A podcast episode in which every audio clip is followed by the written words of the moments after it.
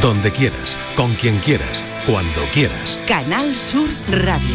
La radio de Andalucía.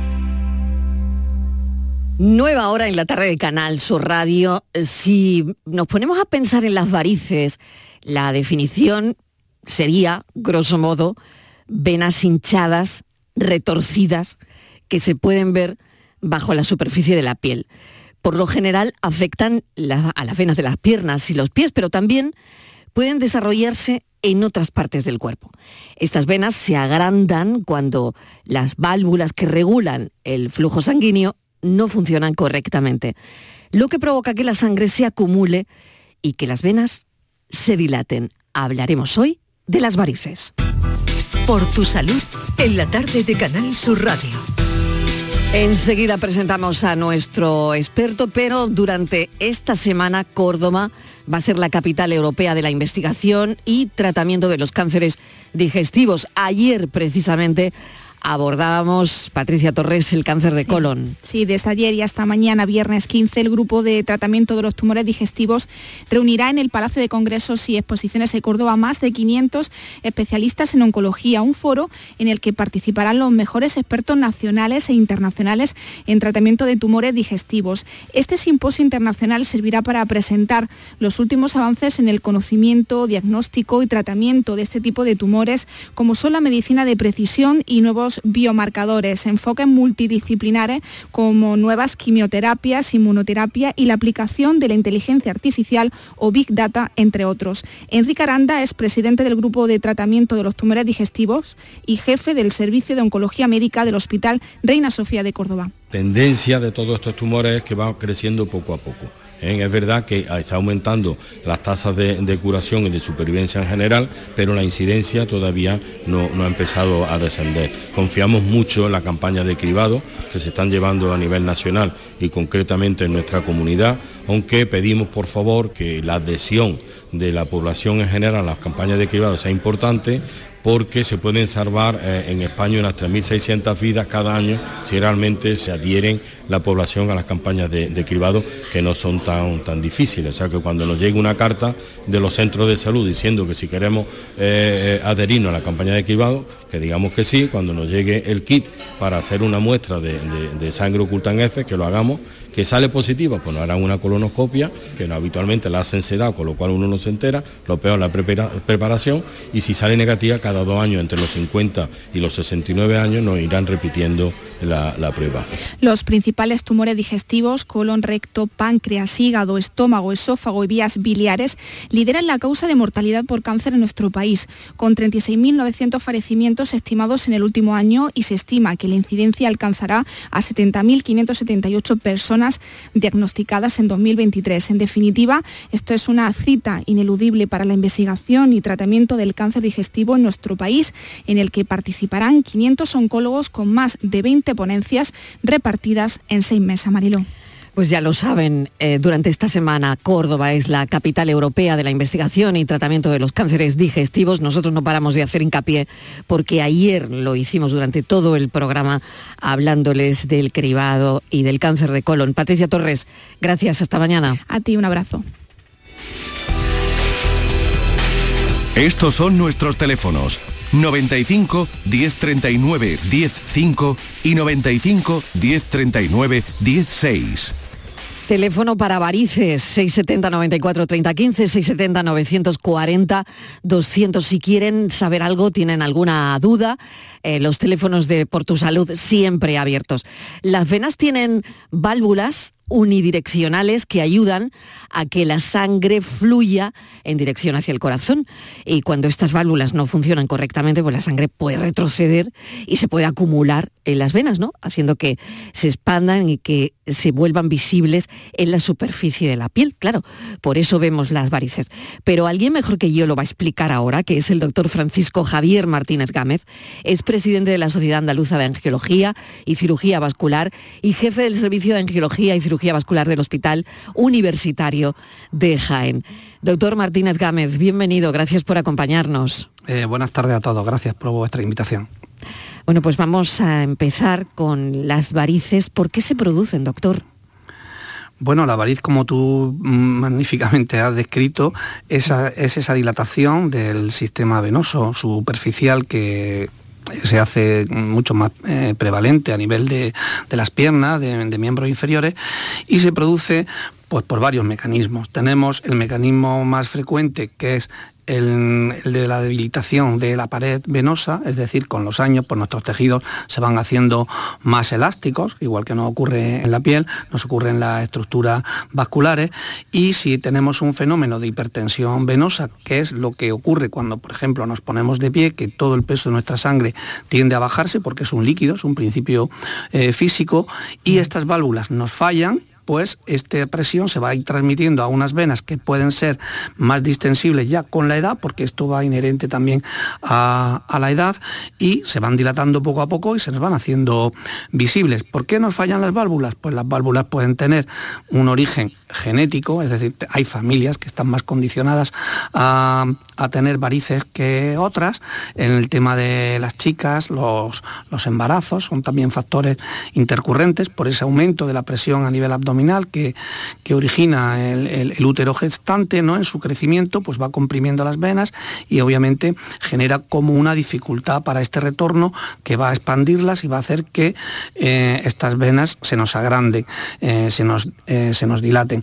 Y luego, por supuesto, tenemos un grupo no menos importante, que es el que ocurre cuando hemos tenido algún fenómeno de trombos, ¿no? Los trombos que nos pueden dar, que nos pueden ocurrir a nivel de miembros inferiores del sistema venoso, si nos ocurren y nos eh, afectan alguna válvula, esa válvula ya se queda dañada. Aunque el trombo lo recuperemos, la válvula habitualmente se queda dañada, con lo cual ya nos genera un mecanismo de hipertensión venosa. Es decir, la hipertensión venosa, sea del origen que sea, unida a esa laxitud de la pared vascular, de la pared de la vena, va a originar pues, las varices, ya sean estéticas o ya sean más importantes, tronculares.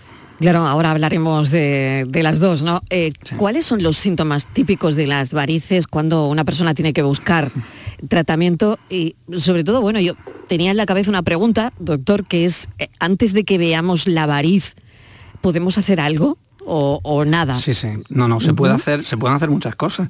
Ya eh, parafraseando aquel famoso eh, programa de salud de Ramón Sánchez Ocaña, más vale prevenir, eso es una cosa que debemos de llevar a muchos aspectos de, de, nuestra vida. Bueno, primero quiero hacerte un inciso. La variz es un signo de una enfermedad, que la enfermedad se denomina insuficiencia venosa crónica. Insuficiencia, como tú bien has descrito, por esa válvula que falla, que es insuficiente, venosa porque afecta a las venas y crónica porque va a durar toda la vida ya. Una vez que se nos ha instaurado, el fenómeno es para toda la vida. ¿De acuerdo? Y es un signo. Entonces, esta enfermedad tiene un conjunto de signos y síntomas. La variz es el signo y luego los síntomas más frecuentes pues es la pesadez, el cansancio, sobre todo de tipo vespertino, por la tarde, después de estar muchas horas de pie, que son síntomas que tenemos mucha, mucha, mucha población, incluido el que os habla, ¿no? Esto es que habla de que esta patología, la insuficiencia venosa crónica, es muy prevalente. El 70% de la población que eh, se estima que padece en algún grado este fenómeno, la insuficiencia venosa crónica. Y uno de los grados es la dilatación de las venas, que es la variz. Otros grados pues, pueden ser la pigmentación de la piel, esas esa piernas oscuras, sobre todo la zona de los tobillos, esa hinchazón, que también mm, edema, ese edema que se produce también a nivel de los tobillos, que nos notamos por las noches cuando nos quitamos los calcetines y se nota esa marquita alrededor del tobillo, pues eso ya marca un, ligero edema que puede tener otras causas, pero la insuficiencia venosa es una, es una de ellas. Y luego ya los grados más extremos, como que son la aparición de las úlceras. Ese es un grado ya mayor que al cual eh, obviamente mm, debemos de intentar no llegar. Y ya volviendo al tema que me, que me preguntabas, ¿se puede prevenir? Por supuesto que se puede prevenir. Primero hay que conocer si se padece o no se padece. Y eso ya eh, exige técnicas de, screening. Ahora mismo estabais hablando de, esta magnífica reunión que está viendo en Córdoba sobre el tema de los cánceres digestivos, del tema de la sangre oculta en heces. Pues también podemos hacer screening con respecto a las, a las, a las varices, con una prueba no agresiva que es un ecodoppler. El ecodoppler nos va a verificar el tamaño de nuestra vena y si existe esa insuficiencia Porque si no existe esa insuficiencia, no tenemos varices. No todas las venas gordas son venas varicosas. Las venas de los deportistas, de gente que hace, eh, por ejemplo, mucho tema de piernas en, ciclismo, pues se van dilatando. Igual que se desarrolla la musculatura, se desarrolla el sistema vascular paralelo a esa musculatura. Y muchas veces mm, vemos en consulta algunos deportistas mm, mm, extremos, ¿no? que hacen mucho deporte con ese tipo de venas gordas y hay que decirle, mira, no son varices, son venas que has desarrollado por tu eh, eh, actitud o tu tipo de esfuerzo eh, mecánico que estás haciendo y desarrollando la, musculación. Pero para prevenir hay que luchar contra una causa que es fundamental, el estatismo. El estatismo, es decir, el estar quieto, el sedentarismo, eh, es una cosa que habitualmente no había tanto antes y ahora se está incorporando cada vez más a nuestra, a nuestra sociedad. Yo estoy en una ciudad que es pequeña, como conocéis, dentro de Andalucía, que es Jaén, pues, sin embargo aquí se mueve mucha gente en coche, cuando a lo mejor eh, esto en otra ciudad... Doctor, ¿no? Por supuesto, por supuesto. Esto no ayuda nada, ¿no? El, que no, subamos escaleras y para un primer piso una coja el ascensor, Claro, para todo. para, todo, es malo, ¿no? Para todo es malo. para el medio ambiente también, pero... La alimentación para también es muy importante. Fijaros que estamos perdiendo mucho lo que es nuestra dieta mediterránea y el índice de obesidad en Andalucía, hasta infantil, que eso es preocupante, se está disparando. Yo lo mm. comento muchas veces cuando, cuando voy a los colegios. Yo he sido, vamos, mm. soy padre de tres hijos ya mayores, pero cuando eran pequeños me sorprendía eh, lo que llevaban al recreo de merienda esos niños bollería industrial, ¿no? Con todos los respetos hacia todos los sectores, pero muchas veces hay que buscar cosas que prevengan esa obesidad, ¿de acuerdo?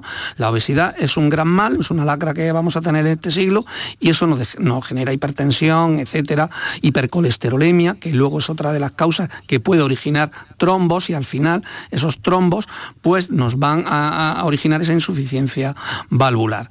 Creo que todos sabemos muy bien lo que tenemos que hacer, pero muchas veces es más fácil o queremos tomarnos una pastillita que ir un ratito a caminar, a hacer ejercicio aeróbico, al gimnasio. Quizás también es fruto de, la sociedad que tenemos y de este estrés y de que no tenemos tiempo eh, para, muchas cosas. ¿no? Si ya tenemos las varices instauradas, hay que aplicar también contramedidas. ¿eh? Las contramedidas son, pues bueno, aparte de hacerse un estudio, un mapeo, como las técnicas estas que hemos dicho de screening, pero ya en técnicas diagnósticas, un ecodoppler más exhaustivo, y contrarrestar esa hiperpresión que genera las venas con lo que es una media elástica, la famosa media elástica. Hablando de la media elástica, yo le voy a preguntar también, eh, es una pregunta muy tonta, pero creo que, bueno, eh, yo me la estoy haciendo, entonces igual puede resultar interesante. Los calcetines, por ejemplo, estos que tienen gomas que aprietan, ¿no? Eh, los calcetines de media que llevan algunas personas que oprimen justo debajo de la rodilla, por ejemplo, este tipo de, mm, medias, calcetines, mm, favorecen eh, pues el que podamos tener varices? Por supuesto, fíjate lo que hemos, eh, las prendas ceñidas a nivel abdominal, también puede eh, favorecer ese incremento de la presión abdominal, igual que en las gestantes, el útero gravídico, el, feto, ¿no? Al, crecer va a comprimir el sistema venoso a ese nivel, pues un calcetín que tenga una zona superior, como tú bien dices, muy marcada y nos comprima ahí, pues está generando como un pequeño torniquete y eso hace que aumente la presión venosa. Fijaros el ejemplo, cuando nos van a sacar sangre, nos ponen un torniquete que tener el brazo. Exacto. ¿Para qué? Para que aumente la presión venosa, para que pues esa vena se ponga más gorda. los calcetines, pues se aumenta nuestra presión venosa. Claro, claro, claro, Esa es la razón de por lo que eso puede.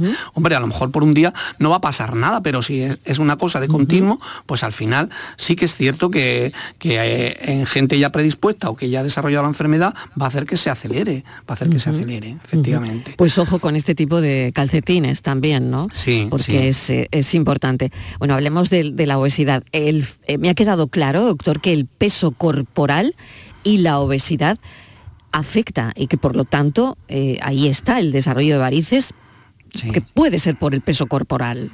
Bueno, es un factor más influyente, ya te digo, en esto hay, mucho, hay muchos factores.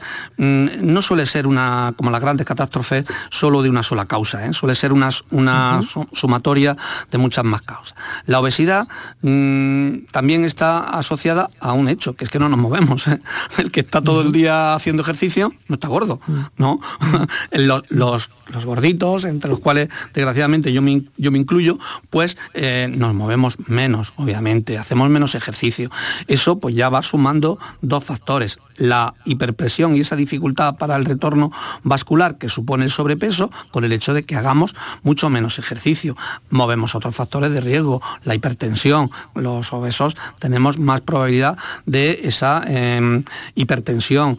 Em, el compromiso a nivel de otro tipo de, órganos, ¿no? como por ejemplo el corazón, que puede producir esa obesidad, una insuficiencia cardíaca. Todo eso hace que si el corazón no nos bombea bien la sangre, esa hiperpresión que se genera porque no la redistribuye en una insuficiencia cardíaca puede contribuir a que se nos hinchen las piernas y a desarrollar otro tipo de insuficiencia venosa que es mucho más grave ya que las varices em, primarias, las varices esenciales, que son las que, eh, las que presenta la mayor parte de la población, porque son frutos del estatismo, del estar muchas horas de pie, de una genética, de una corriente familiar que, se va teniendo y del devenir de los años. Ya te digo que una prevalencia del 70%, de 10 personas, 7 en algún grado tienen esta insuficiencia venosa crónica. Es un estudio muy serio que se hizo en primaria que ha refrendado la comunidad nuestra autónoma en la Universidad Internacional, su sede Antonio Machado, en el 2019, en un estudio de cómo prevenir esto. Para prevenir hay que conocer la magnitud del problema que tenemos.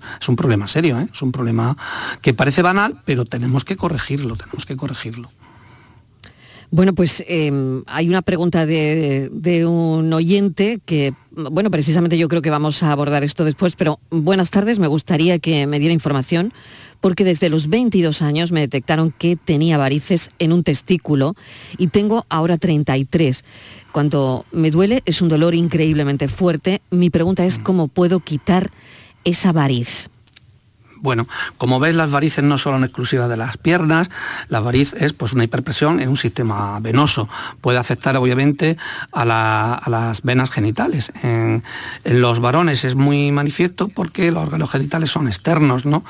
En este caso en concreto, pues la insuficiencia de una, de una vena espermática pues, puede originar ese que esa dilatación venosa que se llama técnicamente varicocele.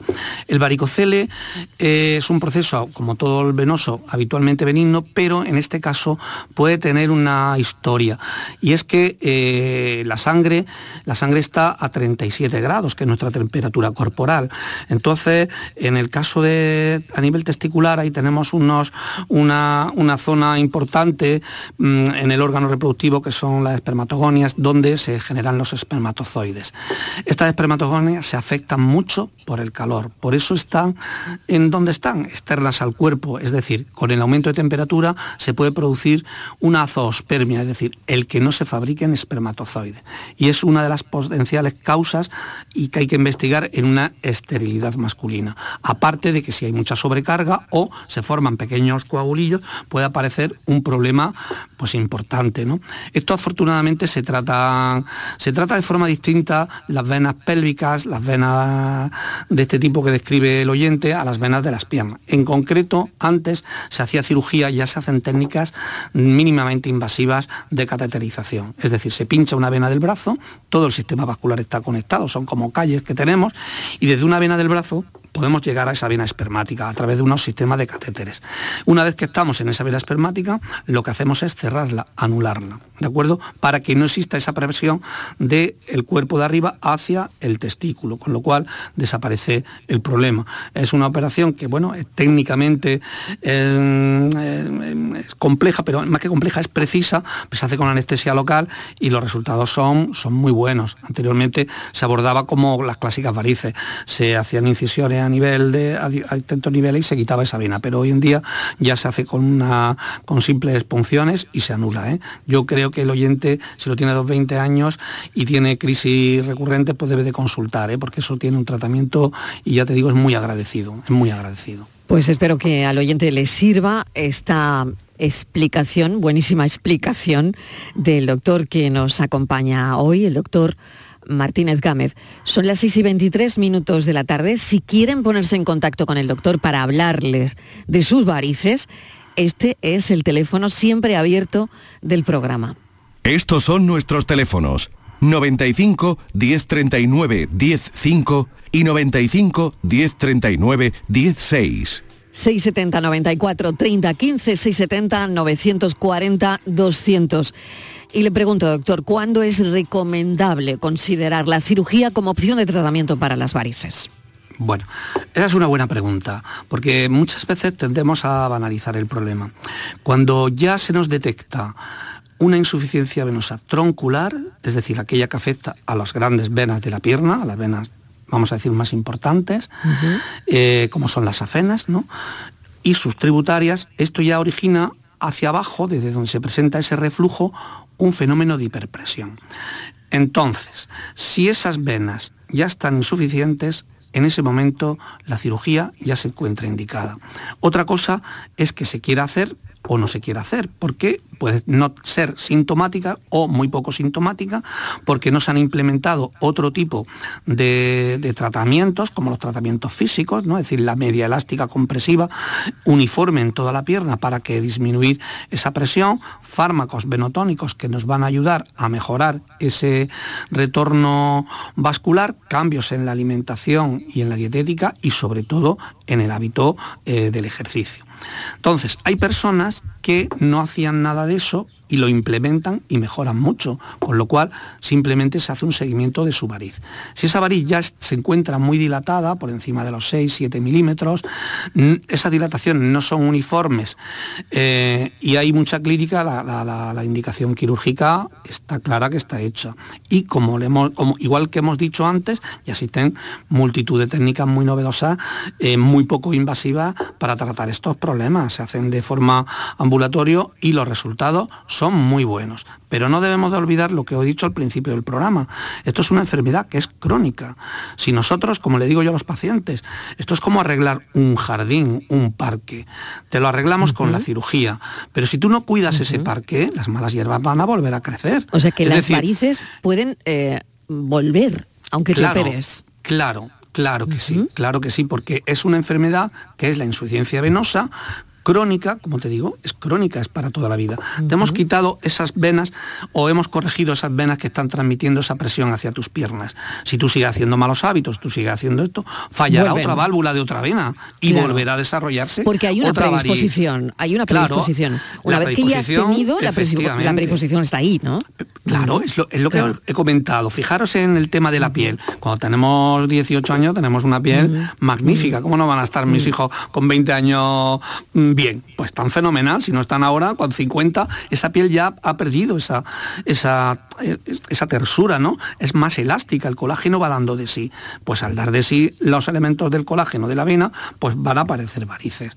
La variz es muy frecuente, 70-80% por encima de los 70 años, en algún grado, ¿eh? No estamos hablando de venas del tamaño de un dedo, que a lo mejor pensamos, esas no son tan frecuentes. Pero las arañas, las varículas alrededor de los tobillos, nos van saliendo yo creo que el 70% y se, nos quedamos cortos, porque nadie va a consultarnos muchas veces con 70 años porque tiene una arañita vascular. Una chica joven sí, porque le preocupa su estética.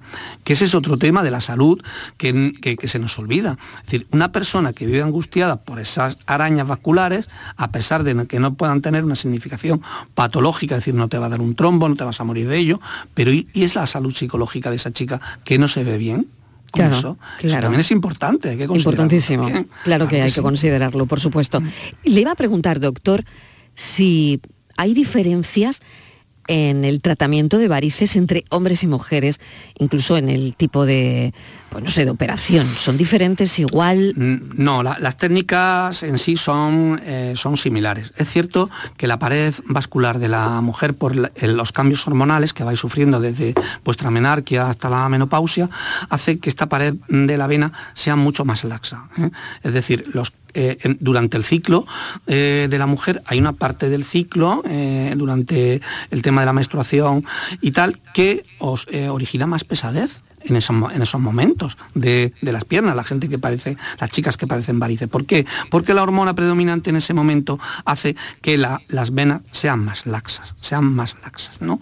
Entonces, obviamente, la, la variz de la mujer, siempre decimos, esto es una variz de mujer o variz de hombre, término un poco coloquial entre los cirujanos, porque la variz de hombre tiene una pared como más dura. Entonces, cuando antiguamente se hacía cirugía abierta a todo el mundo, se estirpaba esa variz, se arrancaba esa variz, pues obviamente las varices de las mujeres se rompían más y era más frecuente el que hubiera algún hematoma eh, intraoperatorio, hematomas para nada eh, peligroso ni nada que supiera eh, que supusiera más que allá que un morado en la piel que se fuera con el tiempo. ¿no?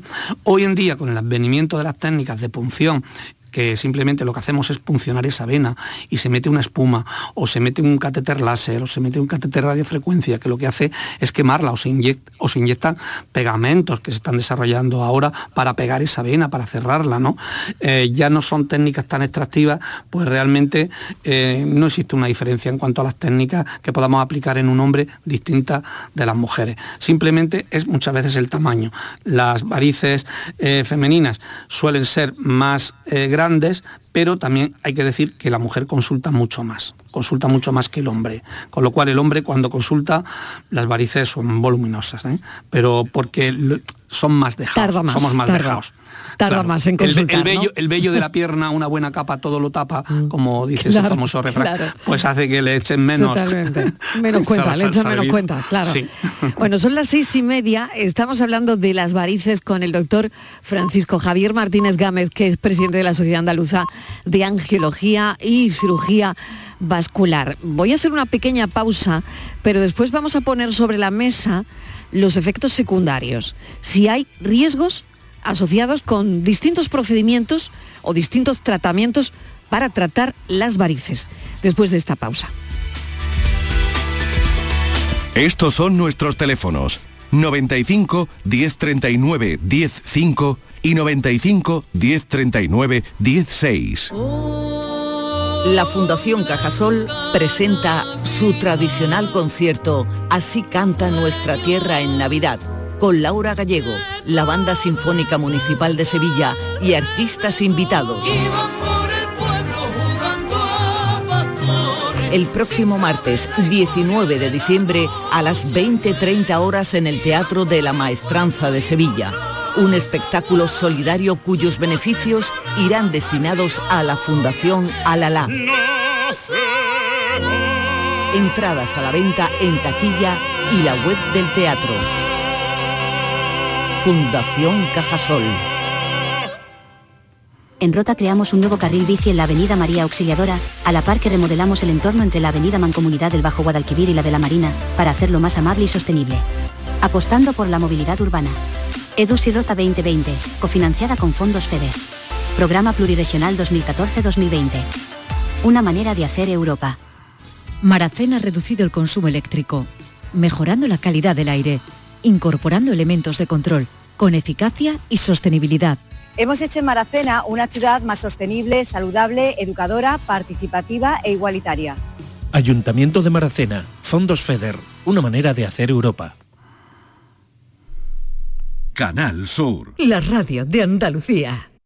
Para ahorrar agua, en casa tenemos dispositivos ahorradores en los grifos y las cisternas. Y la verdad es que se nota. Gracias a tu ayuda hemos logrado reducir el consumo de agua, pero la sequía persiste y la situación es grave, porque no hay agua que perder. Cuida cada gota. Emasesa, tu empresa pública del agua. Si necesitas recuperarte de una operación de cadera, rodilla o cualquier otro proceso médico, en Vallesol podemos ayudarte. Contamos con profesionales que te ayudarán a recuperarte más rápido y todo ello sin desplazamientos innecesarios y por mucho menos de lo que imaginas. Infórmate en el 924 24 25 o en vallesol.es. Vallesol, te cuidamos diferente porque eres único. Bienvenidos a Sacaba. Mil metros de electrodomésticos con primeras marcas. Grupos Whirlpool, Bosque y Electrolux. Gran oferta en frigoríficos. Combi Corbero en blanco y no frost por solo 359 euros. Y solo hasta fin de existencias. Solo tú y Sacaba. Tu tienda de electrodomésticos en el Polígono Store en calle nivel 23 7. Sacaba. ¿Juega tu equipo? No dejes que el tráfico te meta ni un gol. Que la gran parada del partido de hoy sea la de Tusam. Deja el coche en el banquillo y ve el partido con Tusam. Tusam, el mejor refuerzo de la temporada para tu equipo. Tusam, Ayuntamiento de Sevilla. Hay mucha Navidad en la provincia de Córdoba. ¿Sabes por qué? Por nuestra rica gastronomía, por nuestras luces navideñas, porque tenemos un Belén gigante de chocolate, porque aún puedes escuchar villancicos en pueblos espectaculares, pero sobre todo porque tenemos gente fantástica que hará que tu Navidad sea especial. Saboréala. Diputación de Córdoba. Escuchas Canal Sur Radio, la radio de Andalucía. El resumen de la actualidad del día, con toda la información y la última hora del deporte, el análisis de la economía que tanto te afecta, las entrevistas que te aclaran lo que pasa. Todo lo que necesitas saber para estar informado lo tienes en el Mirador de Andalucía, de lunes a viernes, desde las 7 de la tarde con Natalia Barnés. Contigo somos más Canal Sur Radio. Contigo somos más Andalucía. Estos son nuestros teléfonos 95 1039 105 y 95 1039 16. Y para enviar mensajes de audio, dos líneas también, 670 94 30 15. 670 940 200. Estamos hablando de las varices con el doctor Francisco Javier Martínez Gámez, que como les he comentado anteriormente es presidente de la Sociedad Andaluza de Angiología y Cirugía Vascular y jefe de servicio del Hospital Universitario de Jaén. Vamos a poner sobre la mesa, doctor, si le parece algunos efectos secundarios, si los hay, o riesgos asociados con los diferentes procedimientos para tratar las varices. ¿Existen? Sí, sí, lo hay. Cualquier, cualquier procedimiento tiene, tiene unos potenciales efectos secundarios. Por lo que cuando uno se somete a una intervención firma un consentimiento informado, porque le informamos, le explicamos este tipo de, de potenciales efectos que obviamente son muy esporádicos, se presentan poco, pero algunos pueden ser, pueden ser importantes y el, y el, y el paciente debe de conocer. ¿eh? Es muy importante eso porque la, la decisión de intervención y la, la, decisión del tipo de tratamiento debe ser consensuado siempre entre el paciente y el profesional que se lo va a realizar, que se lo va a aplicar.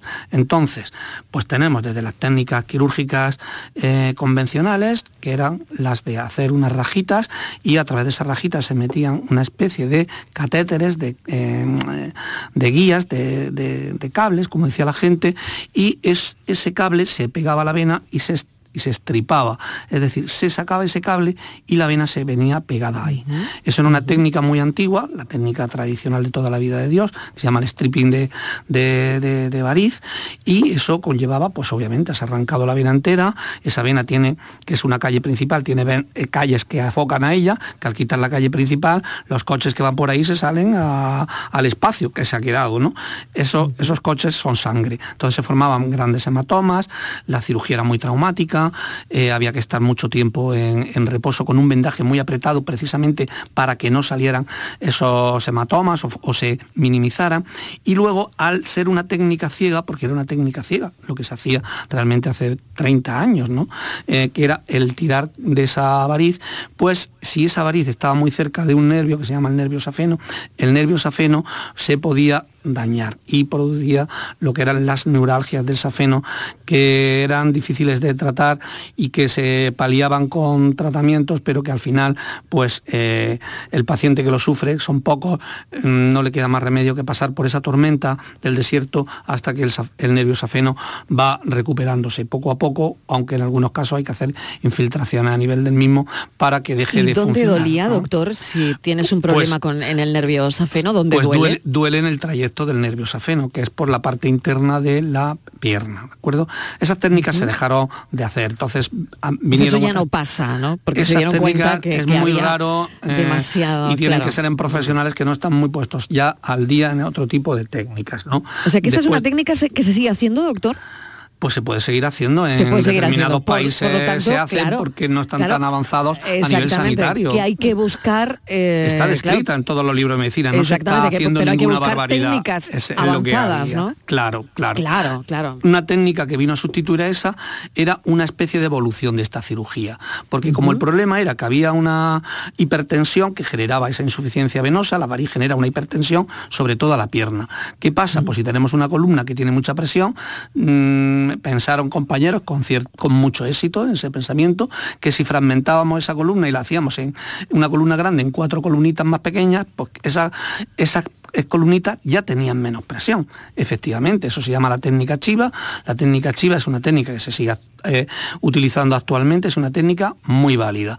Tiene, eh, no tiene ya los riesgos tanto de los hematomas y esa neuralgia del safeno, eh, desaparece casi por completo, pero sí que tiene em, otros potenciales efectos, es decir, hay incisiones, hay rajitas, son varias rajitas a lo largo de las piernas, mm, uno puede luego no gustarle cómo cicatriza uno mismo, es decir, esas marquitas a lo mejor no gustan, como no gustaban las venas, pero a lo mejor hay gente que le gusta, le, molesta más verse esas incisiones. Y luego al dejar restos, restos de ese tubo, que era la safena, pues de esos restos podían volver a desarrollarse con el tiempo nuevas varices, con lo cual te hacía, le, hace al paciente mucho más dependiente de la terapia compresiva con las medias elásticas que no le gusta en general a la gente, aunque hoy en día las medias se han desarrollado y ya no son lo que eran antes, esas telas de saco duras que había antes, obviamente la, industria las ha mejorado y ya las hace más visualmente apetecible.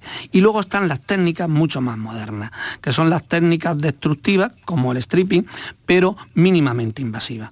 Y esas son el láser y radiofrecuencia, que son técnicas que producen una quemadura física y luego están las que producen una quemadura química, que es la famosa espuma, la famosa espuma que dicen, me han pinchado, dicen, me han introducido una espuma, y los pegamentos, que es una evolución de la espuma. Las diferencias en cuanto a efectos secundarios de una y otra son muy claras y ostensibles.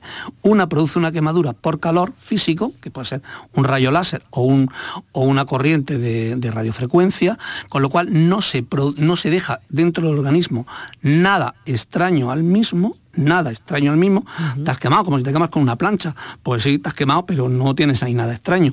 Y lo otro produce una quemadura química, que es como si tomáramos lejía, pues nos quema el esófago, ¿no? Pues esto metemos una sustancia eh, que hay que meterlas en una determinada proporción y no pasarse de una determinada cantidad porque potencialmente son extrañas, son tóxicas, porque por eso queman. Pensar que los pegamentos, pensamos que son los pegamentos que se están desarrollando para las varices, pues es cianocrilato, es superglue es decir, vamos a inyectarte superglue. Eso lo que haces va a ser pegar esa vena para que por ella no pase la sangre y no genere esa presión. Pero vas a, vas a tener un cianocrilato obviamente biológicamente contrastado, es decir, no, te, no, no va a tener eh, eh, nada extraño que no puedas convivir con él puedes convivir perfectamente con él, pero al ser una sustancia química puedes tener reacción a esa sustancia química, puedes ser alérgico a esa sustancia química, no se hacen test, em, tú vas al médico, te manda una aspirina, no te hacen un test para ver si eres alérgico esto se va arreglando, me imagino, lo tomas, se lo encuentran. Claro, claro, claro, claro, Entonces producen eso. Como tienen ese tipo de complicación, los otros métodos no la tienen, los del láser y la radiofrecuencia. ¿Por qué? Porque no dejan nada tienen otra. El, método de láser radiofrecuencia consiste en pinchar esa vena y a través de esa aguja que penamos se mete el catéter del láser radiofrecuencia y se va quemando toda la vena. Es decir, con un pinchazo, dos, tres, cuatro, depende de las tortuosidades de la vena, pues se elimina esa vena. ¿Qué pasa? Que produce calor, quema a 120 grados. Obviamente esa vena hay que separarla del resto de los tejidos, porque si no, esa quemadura podría pasar a tejido adyacente y producir una quemadura. Mm, en, los primeros desarrollos de los modelos que había, no era infrecuente que algún paciente tuviera quemadura de la piel. Es decir, hemos quemado la vena, pero ese calor ha llegado hasta la piel y ha quemado la piel de dentro fuera. Eso ya es más infrecuente. Pero puede ocurrir un efecto que se llama el, el matting, que nos va a hacer como eh, dibujarnos, eh, si la vena está muy próxima a la, a la, piel, se nos puede vislumbrar esa quemadura. Es decir, vemos como una, una manchita marrón. y esa manchita marrón es coloración en la piel diferente, Efectivamente. Y esa coloración no es más que expresión que la vena que había ahí, que ya no está, pero que está quemada. Que está quemada. Claro, pero entonces, claro, una persona puede decir, vaya, me he quitado la variz, pero ahora y me he quedado con esta coloración. Efectivamente, efectivamente. Bueno, pero bueno, esto es inevitable. Es, decir, es inevitable y hay técnicas, la variz, pues, efectivamente. y hay cremas que, se, que, es, que hay que utilizar después de emplear estos métodos de pigmentantes para evitar que esto ocurra, frenar la inflamación, etcétera. Repito, son complicaciones mucho, mucho, mucho menos frecuentes que las que ocurrían antiguamente y por supuesto compensan al riesgo que tenemos con tener una variz muy desarrollada. ¿eh? Eh, no hay que ser alarmistas, el tener una variz no es signo de que te va a dar un trombo, pero uno de los pilares clásicos descritos para la formación del trombo es la ectasia venosa, es decir, esa parálisis de la sangre, es decir, la sangre que no se mueve se cuaja, se trombosa forma el trombo. Por eso, cuando nos estamos mucho tiempo encamados, nos ponen heparinas para que no se formen esos trombos. ¿Eh? Entonces, el hecho de tener unas venas muy dilatadas puede conllevar el que tengamos ese fenómeno de estasia. Eso añadido a otros fenómenos, pues puede originarnos un trombo. Es decir, y un trombo potencialmente tiene mucho más riesgo para la vida que una pigmentación. ¿eh? Eso desde luego, no, desde luego. Sí, esto, en el mismo saco. Doctor, lo ponemos en la balanza. Sí, hay que ponerlo en la balanza. Está claro que bueno, hay que quedarse con esa con ese poquito de pigmentación de otro color, ¿no? Y, bueno, y quitarse suele la irse, variz, suele irse, ¿no? y suele irse. además. Bueno, y luego hay técnicas láser que los depigmentan, es decir, hay muchas técnicas después para, para tratar estas cosas. Claro, ¿hay eh, alguna relación, casi casi para, para terminar, y, bueno, la verdad es que podríamos estar hablando más sobre las varices, ¿no? Pero alguna relación directa entre las varices y otros problemas serios de salud, eh, lo ha dicho usted hace un momento, lo de los trombos, coágulos de sangre, úlceras en la piel, ¿todo esto está conectado? Claro, claro que está conectado. La variz, esa vena insuficiente, nos está transmitiendo, es un tubo que nos genera que la presión que tenemos arriba en el abdomen de las venas más importantes se nos baja para abajo a las piernas, a un sistema que no está preparado para llevar esa presión. Eso se transmite de las venas a los tejidos de alrededor y llevado a un extremo, aparece la úlcera. La úlcera mm, por varices, la úlcera venosa, es una úlcera extraordinariamente difícil de tratar. ¿Por qué? Porque se produce desde dentro hacia afuera. Cuando se rompe la piel, ya, y aparece la úlcera, todo lo que hay debajo ya está atricionado, ya está dañado. No es como una úlcera cuando te das un corte, porque has roto la piel, pero lo de abajo está bien, está bien, teóricamente está bien, lo habrás cortado o no y eso cicatriza rápido.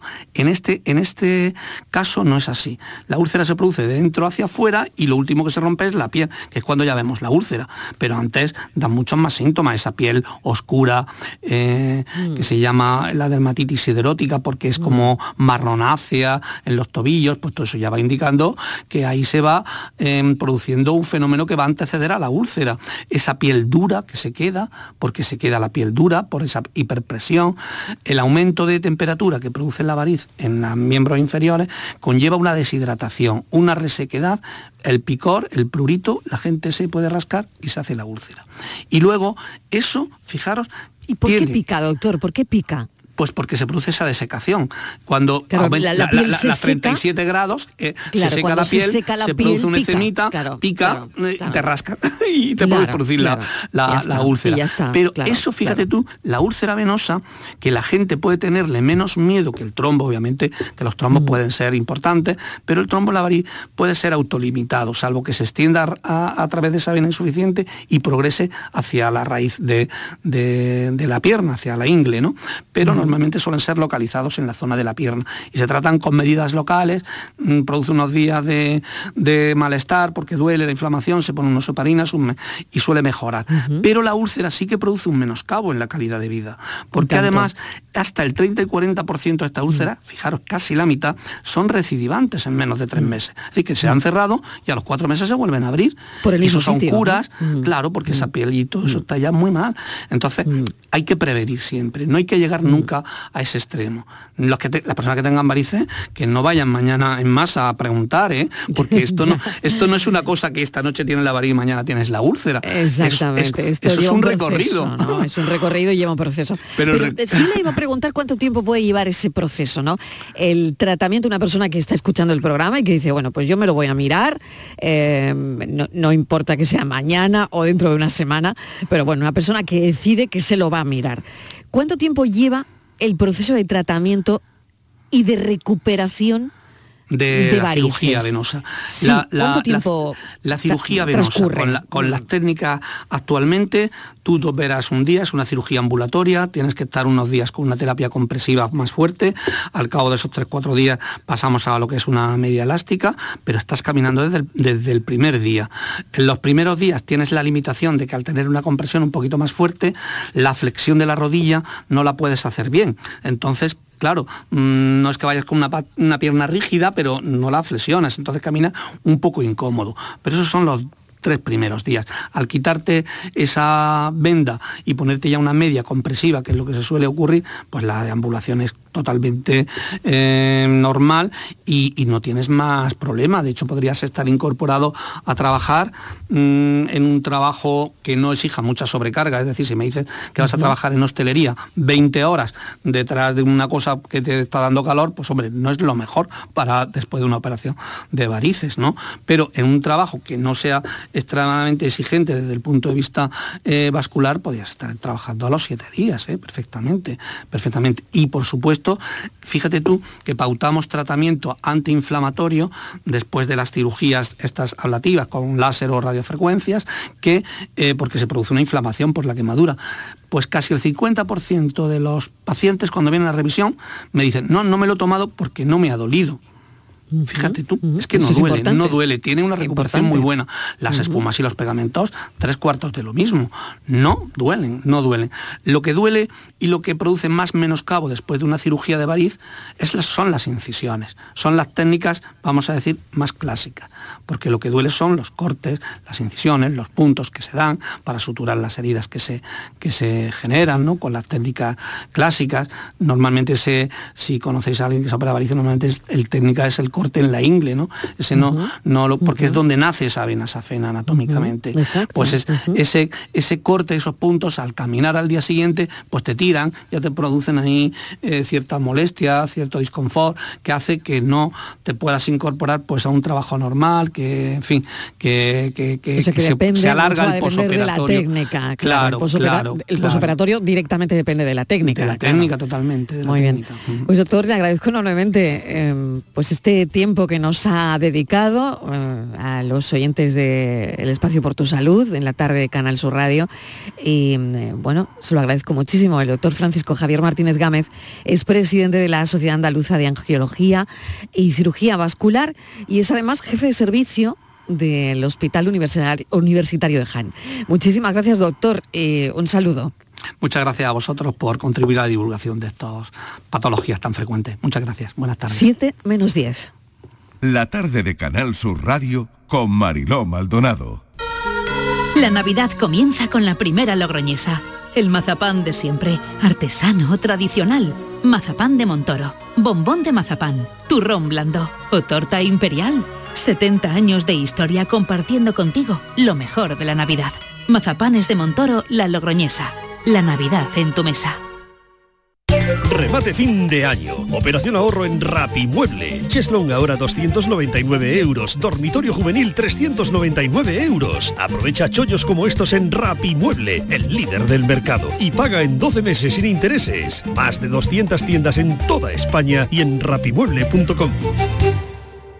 El Ayuntamiento de Úbeda ha adecuado un itinerario dedicado al insigne escritor ubetense Antonio Muñoz Molina, bajo el nombre de Úbeda Mágina, el paisaje en la memoria. Operación 6.3, adecuación de recorridos históricos. Estrategia de desarrollo urbano sostenible e integrado Úbeda Baeza 2020, cofinanciado al 80% por el Fondo Europeo de Desarrollo Regional, Unión Europea. Una manera de hacer Europa.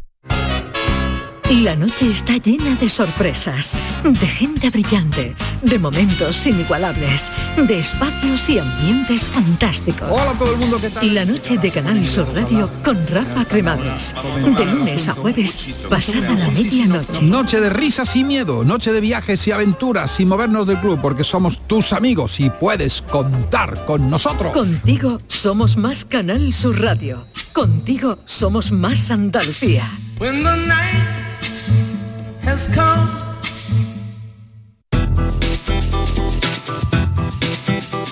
La pregunta de la tarde es qué es un varicocele y esto se lo vamos a preguntar al doctor Natalio Cruz, urólogo, andrólogo, director médico del grupo Andromedi. Doctor Natalio Cruz, bienvenido, gracias por acompañarnos.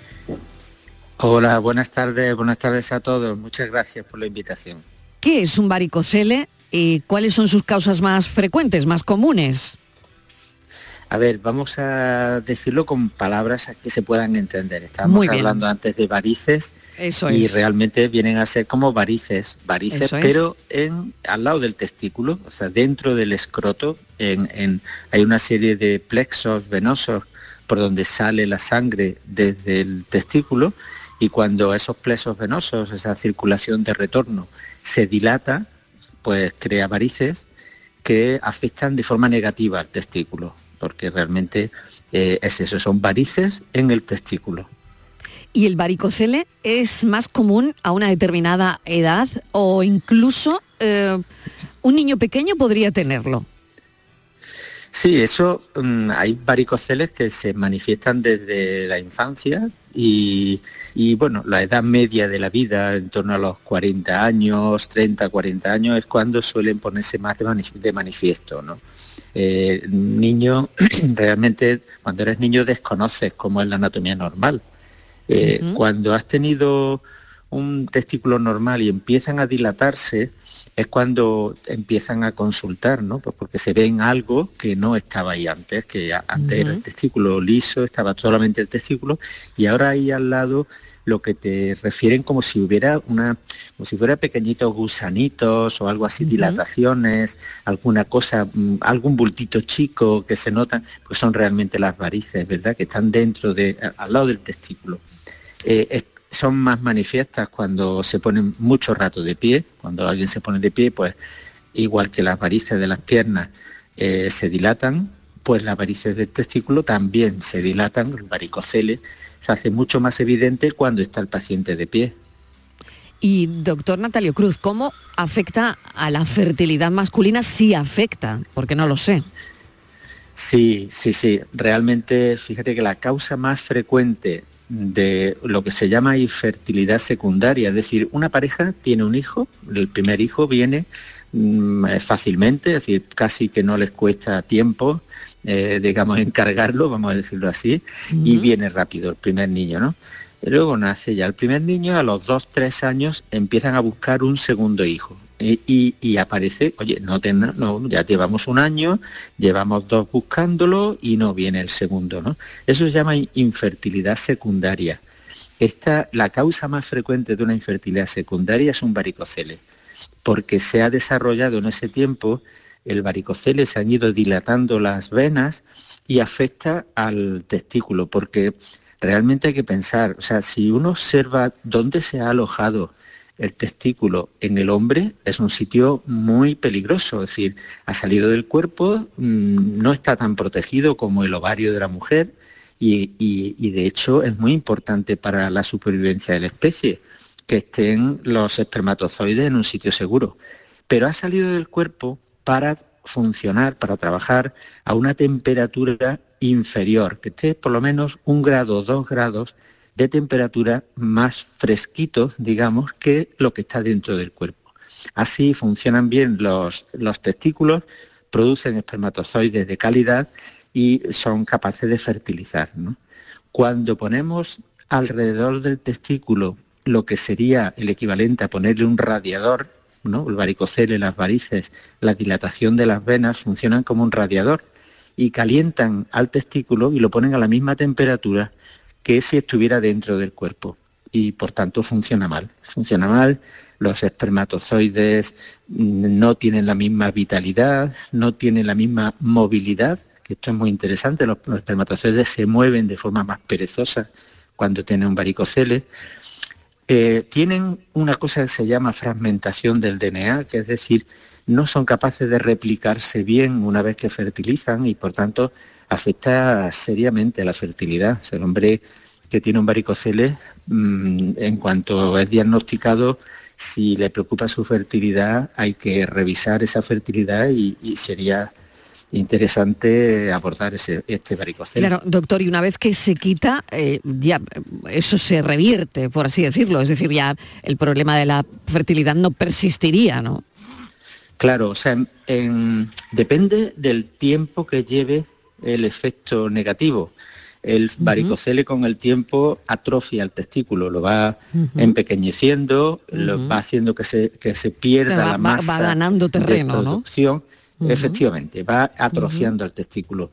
Si esto se hace en la pubertad, se hace un tratamiento en los primeros años de la vida fértil, pues la verdad es que nos afectará en el futuro, ¿no? Si esto se hace 10, mm, 15 años después de tener varicocele ya con una atrofia testicular, hombre, va a dejar de ejercer el efecto negativo, pero a lo mejor no se recupera 100%. ¿eh? Por tanto, tratarlo sí que recuperará, pero no tanto. Doctor Natalio Cruz, muchísimas gracias, urólogo, andrólogo, director médico del Grupo Andromedi. Hoy queríamos saber qué es un varicocele y lo hemos sabido porque ha habido un oyente que ha preguntado sobre esto y además porque ahora también lo ha explicado el doctor Natalio Cruz y lo ha explicado también el doctor Martínez Gámez. Muchísimas gracias. Un saludo. Muchas gracias a todos. Muchas gracias por la invitación. Un abrazo. Mañana volvemos a las 4 en punto de la tarde con nuestro café de las 4. Después tendremos a las 5 nuestra entrevista y a las 6 de la tarde este espacio por tu salud para tratar de cuidarles. Y a las 4, como siempre, les contamos y hablamos de la vida. Adiós, buenas tardes.